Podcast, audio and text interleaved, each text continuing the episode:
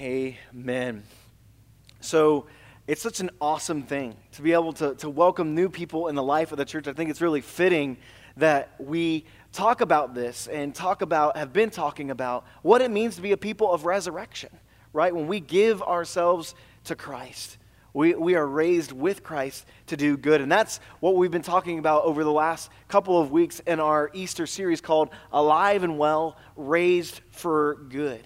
So we're going to keep unpacking this, this question. What does it mean to be a people of resurrection? Do we live our lives as though something has changed, as though as something has impacted us through what Christ has done for each and every one of us? Jesus through the resurrection, has raised us into new life. We have been raised for good.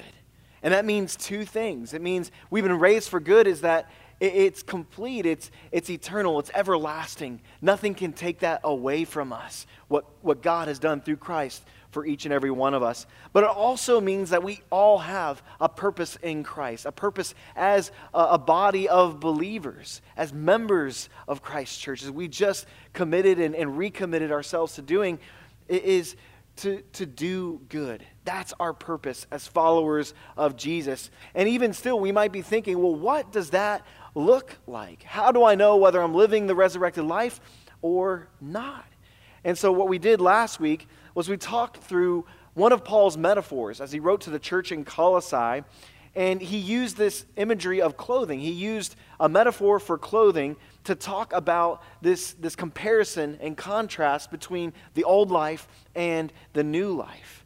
And he talked about the old life is kind of like ill fitting clothes, right? They, they don't fit you anymore, they don't suit you any longer.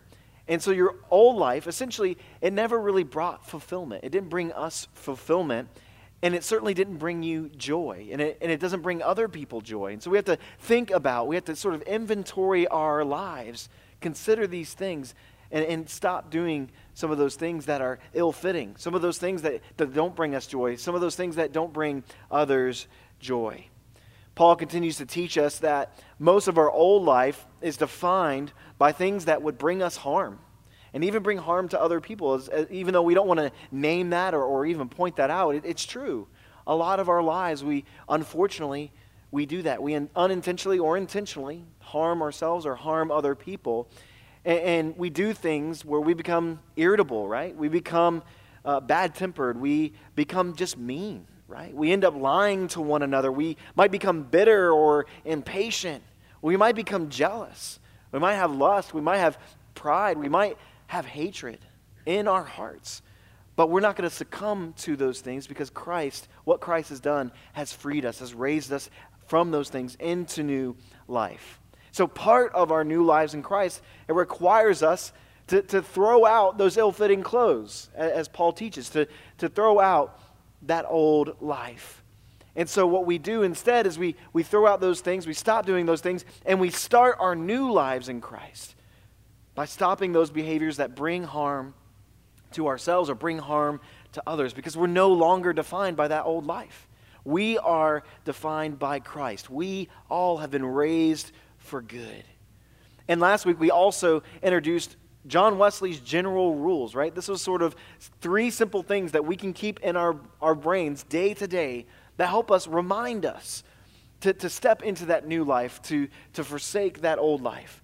And this is what we shared. Those rules are really simple to do no harm, to do good, and to stay in love with God. Stay connected to God. And this is a helpful guide as we grow, as we build momentum as followers of Jesus together. This is a simple method as Methodists. If you don't know who John Wesley is, he's a founder of the Methodist movement and of our United Methodist denomination. So we spent last week talking about do no harm. This morning we're going to be talking about number two do good. And we want you to, to open up your Bibles to Colossians. We're going to be continuing the same text that we started last week.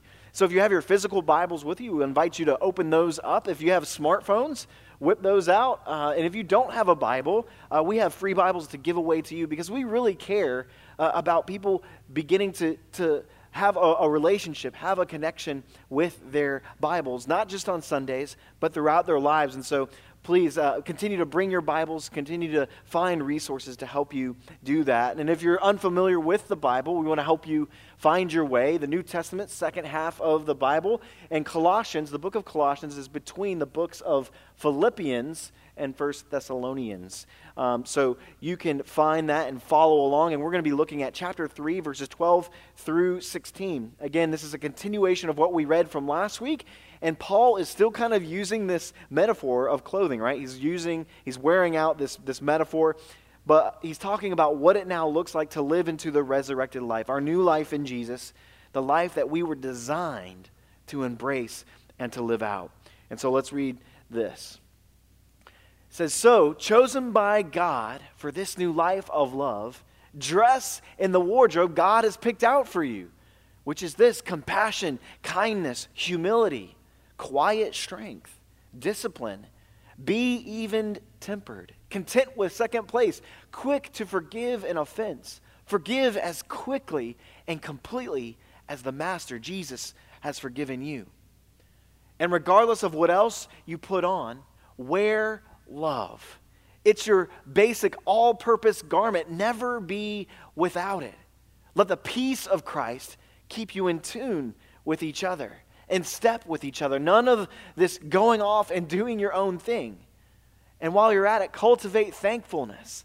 And I love this part. Let the word of Christ, the message, the gospel, let it have the run of your house. Let it have priority.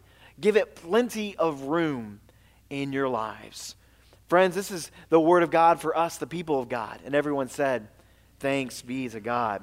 So, Paul is encouraging us that we together, that each and every one of you have been chosen by God to live this new life marked by love. And so last week, the, the passage talked about if you're serious about living this new resurrected life with Jesus, we have to act like it. We can't just say we are without, without following, without being obedient, without doing the things that God has called us to do. And so, what Paul continues to say is that as you get rid of that ill fitting clothing, begin to, to dress in the wardrobe that God has picked out for you.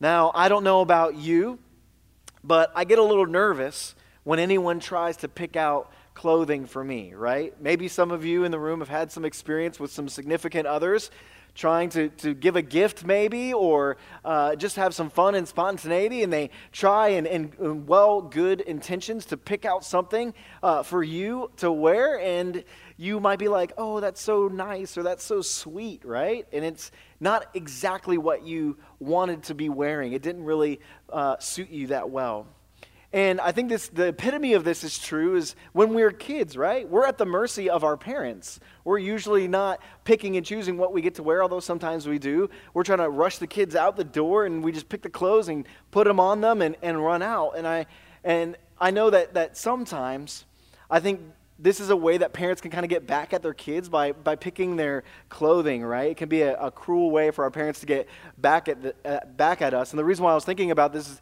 this week I, I saw this post, and a lot of you I think will, will laugh, I hope. Uh, but it's families from the 90s will really appreciate this. So I'm going to give you a second just to read it and see. Do you get that? The wind never stood a chance. This whole family is outfitted in windbreakers. It was the fad of the time, it was the sign of the times, and everybody was wearing these bright colored windbreakers, right? This family was able to survive, and guess what? I was too. I was able to survive the 90s, thanks be to God. It's the only reason why I'm here today. But that is Tyler. I must have been like third, fourth grade probably. But there's lots of things going on here. My favorite part is how big that jacket is, right? It's like three sizes too big. Um, and I, I started thinking about that. I was like, that is so weird, but it totally makes sense. Now, as a parent and knowing my mother very well, she probably bought this jacket so that I could grow into it, right? She's not going to buy me a jacket every school year. So here I am at the mercy of uh, my parents. So thank you, mom and dad. I went to school looking like that every day. So, uh, I also think like maybe we should all start secretly posting on Facebook or something all these old pictures of us, right? And it'll just be this inside joke, and we can say like hashtag God's wardrobe, right? This is what we're gonna wear, uh, and that sort of a thing. But uh, what you wore, it was a sign of the times, and especially uh, in Christianity, there were different fads that Christianity embraced right? That also followed the, the sign of the times. It was influenced, and it still is. How many remember WWJD, right? What would Jesus do? We all remember that. Did, ever, did anyone in here get on the bandwagon where they began to make t shirts that were like these Christian puns or parodies? Do y'all know what I'm talking about? If not, it's okay because I got plenty of examples. So this, I, I, did a deep dive on Google, and it, it, brought a lot of joy to my heart. I hope it brings you some joy. But people went around wearing stuff like this, and I'm, I, am i am making light of this. And, and if, if you have a lot of these shirts, that's okay. Um, but we're just to have some fun here. No judgment, no judgment, right? So we recognize that brand, right? Subway, His Way, cool. I can get behind that. Here's some a little bit more modern example. Jesus calling. They got the right user interface, right, with the updated iPhone. And we also have this God wants you to be saved, right? Okay, all right, sure. Um, that's an example. But as I went on through many, many different iterations, I want to show the, the next two are my favorite by far. And they have to do deals with uh, condiments. So are you ready for this? Light shine if you look down, for Jesus, spread it around. And then my, my favorite is this one relish sweet Jesus. Let's exalt his name together, right? I'm sure this is what Paul was talking about when he says to put on the wardrobe that God had picked out for you, right? But in all seriousness, our, our life of faith, it, it really is so much more than a, a, a witty statement, right? The life of faith is primarily about what we do as Christians, as followers of Jesus. Some of you might be familiar with this, this quote. It, it's from uh, Francis of Assisi, and he said this He said, Preach the gospel at all times, and when necessary, use words. Right? Now, I want to caveat and say we do need to use our words. It doesn't need to be necessarily a mystery, but, but it's interesting because even just the way that we behave, the way that we treat other people, it's so radically different than how the rest of the world can treat people. That old life, people are still stuck in that old life. And so, this new life, it, it makes a difference. People will notice just by the way that you act, the things that you say, the things that you do, will draw attention not just to you, but to what Christ has done in your life, right?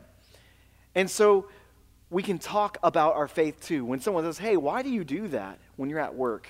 Or when you're on the softball fields or baseball fields or soccer fields or wherever you might find yourselves. When you find yourselves uh, vacationing and, and traveling this summer, what are people going to notice about what you do as a follower of Christ? Because our new life in Christ, it's, it's marked by things that we start doing in order to, to, to bring help in order to bring healing to ourselves and to others. And that includes our words, it includes our thoughts, and it includes our actions. This is what it looks like when we begin to transition from the old to the new. Paul says, dress in the wardrobe that God has picked out for you. It looks like this. It looks like compassion. It looks like kindness. It looks like humility, a, a quiet strength, even discipline, be even tempered, content with second place. How about that?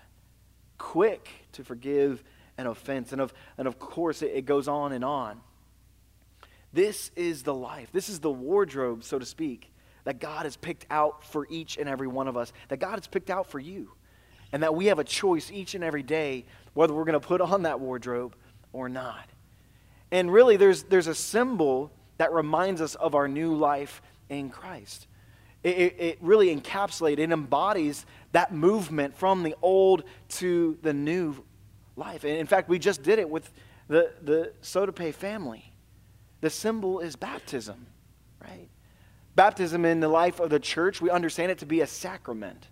And a sacrament is an outward sign of an inward grace. It's a symbol of what God has done and is doing in our lives as we take the water and we pour it over those that want to give their lives to Christ. That water washes us clean. It frees us from sin. It frees us from the old life.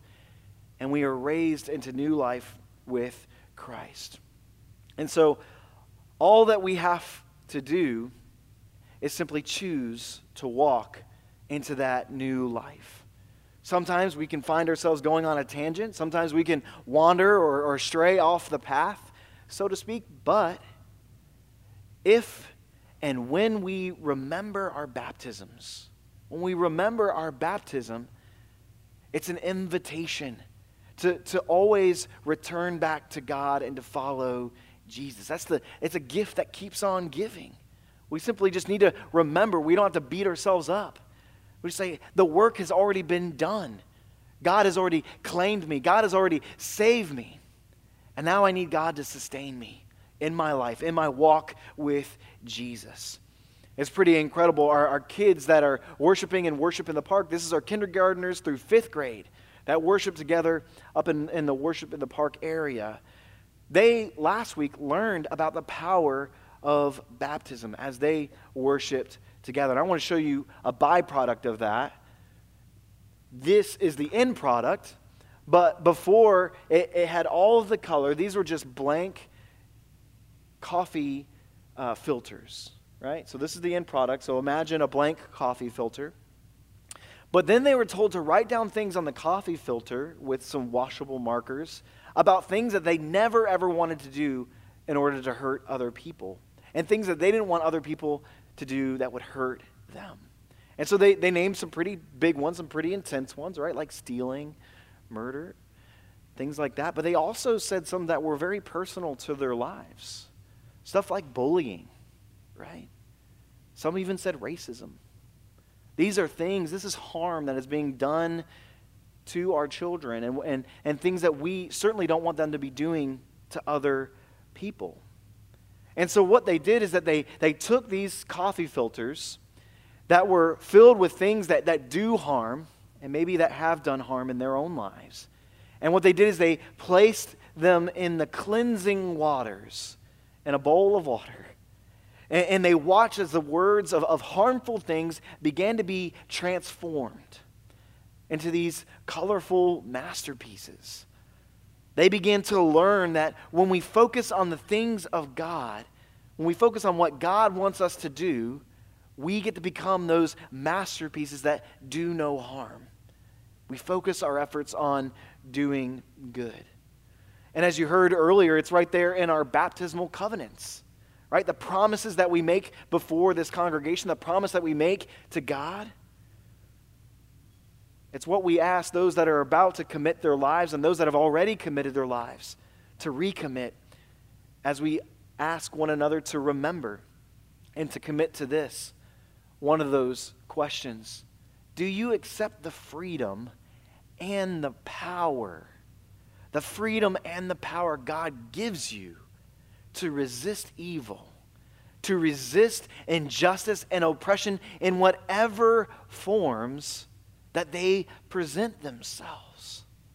You see, this is, this is the beginning of how our lives begin to change with the help of God, by the grace of God, and by the power of God to, to put off, to take off, to remove, to throw out that ill fitting old life and embrace and live into this new life. The beginning of this new life with Christ. It's marked by God's work of redemption through the cleansing waters of baptism as we commit ourselves to following and living out Jesus' example. With God's help, the work that God does in our life, the work that we do together as followers of Jesus in, in, and around us in this community and around the world becomes a masterpiece as we focus on not doing any harm, as we resist, as we said, as we committed to, to resisting evil, injustice, and oppression in whatever forms that they present themselves. Any and every kind of harm we should resist, we should work against. And so, this is what it looks like to be a people of resurrection. It's a lifelong journey that we are all called to share together. And we keep saying this over and over, it's what the world is desperate for. It's what the world is hungering for. They're, they're hungering for a tangible, a real expression of God's love. And we're called to live that out. That's why Paul stresses that regardless of whatever else you might put on in the mornings, right? Wear love. It's your basic, all purpose garment. Never be without it. Don't discard it. Don't forget it. Take it with you always and everywhere. Essentially, this is your go to garment as a Christian, as a disciple, as a follower of Jesus. And it's sort of Paul's language when he talks about if there's one thing to take with you, let it be love. It reminded me of the games that we used to play, right? Like if you were stranded on an island, what's the one thing they're going to take with you to be on the island forever, right? Or maybe even like from like a historical context, right? Is what's the one person from history you would want to meet and have a conversation with or a meal with, right? It's the same kind of idea. If you could wear one thing that would define you as a Christian each and every day when you woke up and you entered into the world, what would it be? We might have all have our, our own individual answers. But Paul stresses that it's love. In fact, he says that love is the greatest. In 1 Corinthians chapter 13, verses 4 through 8, and verse 13, it says this Love is patient. Love is kind. It isn't jealous. It doesn't brag. It isn't arrogant. It isn't rude. It doesn't seek its own advantage. It isn't irritable. It doesn't keep a record of complaints. It isn't happy with injustice. Remember, we just talked about resisting injustice. But it's happy with the truth. Love puts up with all things. It trusts in all things, hopes for all things, endures all things, because love never fails. It goes on to say, as for prophecies, they will be brought to an end. As for tongues, they will stop. As for knowledge, it will be brought to an end. But what will remain? Paul says, now faith, hope, and love remain. These three things, and the greatest of these is love. The Christian life is marked by doing good. And Paul continues sharing that it involves other things like forgiveness, like hope, like peace, like gratitude. But he also says if you're to, to walk away with one thing and do one thing as a follower of Jesus, the greatest, most useful, most important thing is love. Paul says that this is what it takes. All of these things, all these attributes are the marks of, of walking in this new life with Christ. It's what it takes to do good. The more that I thought about what it takes to do good, I, I began to ask myself could you imagine doing good without any one of those things? Without gratitude, without peace, and without love. I mean, we can do some nice thing, but, but truly good things. Could we do good without love? Could we do it without peace and gratitude? Friends, we want you to remember, to not forget, to remember what Christ has done for each and every one of us, and that we have all been raised for good. And what I don't want you to, to, to worry about is that when we read through this list, right, like I stop on the first one, let alone all the other things that, that love is supposed to be doing. But what a wonderful and gracious thing that, that, God, that God guides us on this journey of love. We're not going to be doing all of, th- all of those things perfectly all of the time. But it, it, it's our call to grow in that capacity, to maybe over our lifetimes grow to bear that kind of fruit, to have that mark of love, not just for ourselves, but for other people. So I don't want you to get overwhelmed. I don't want you to get paralyzed. And it might seem impossible, but with God, all things are possible. All things are possible. And it just is a matter of being faithful one step at a time. Another quote by Francis of Assisi, he says this He says, Start by doing what's necessary, then do what's possible, and suddenly you're doing the impossible. Does that make sense? We don't need to get so caught up. We need to know where we need to be end up.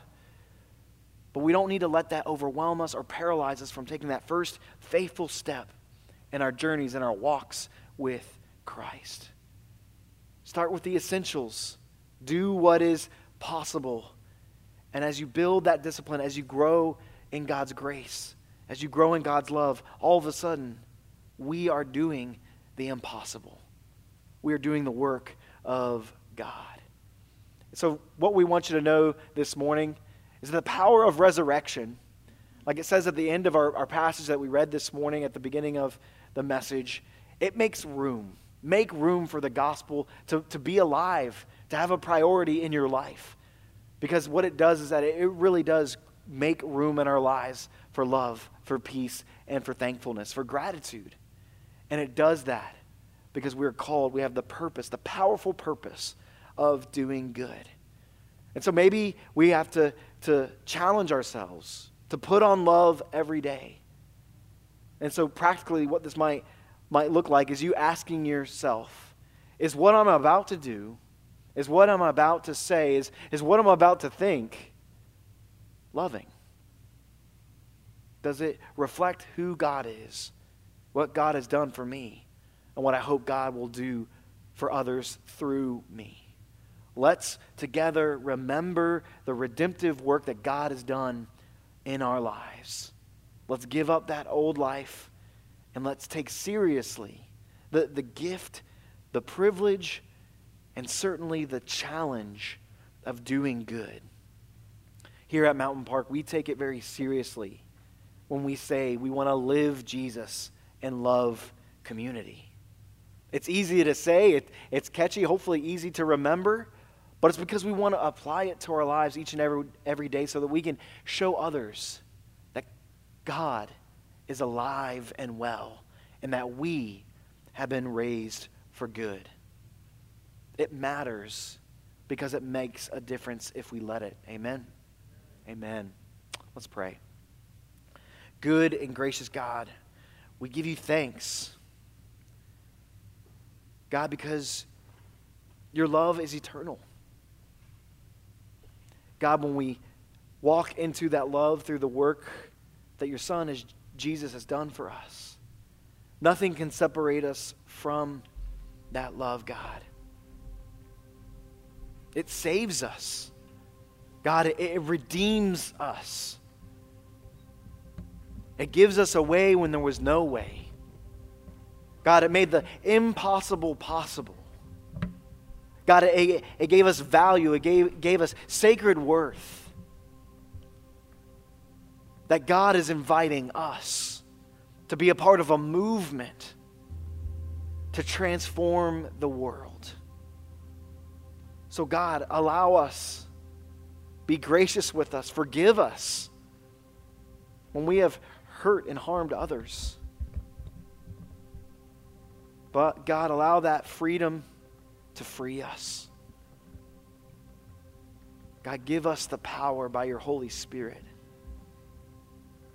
to do good as often as we can, in all places that we can, to all people we can, in all circumstances, God. Let our lives be marked by your love. God, we thank you and we pray all this in Jesus' name. Amen. I'd like to take a few minutes just thinking about that cultivate thankfulness part of the scripture we read this morning. I think it is hard to not do good when we think of our lives in, th- in terms of the thankfulness we have for all that God has done for us, for his faithfulness in our lives. And the verse that comes after the scripture that we read, it says, And sing, sing your hearts out to God. Let every detail in your lives, words, actions, whatever, be done in the name of the Master Jesus, thanking God the Father every step of the way. So, as we sing this next song together, I want us to, to think about all that He has done, because I think it's really hard not to share that and have that peace and that, that attitude of gratitude. Um, as we go throughout our lives, if we if we take time to remember what God has done and to be thankful for that. So, would you stand and join us as we sing this now?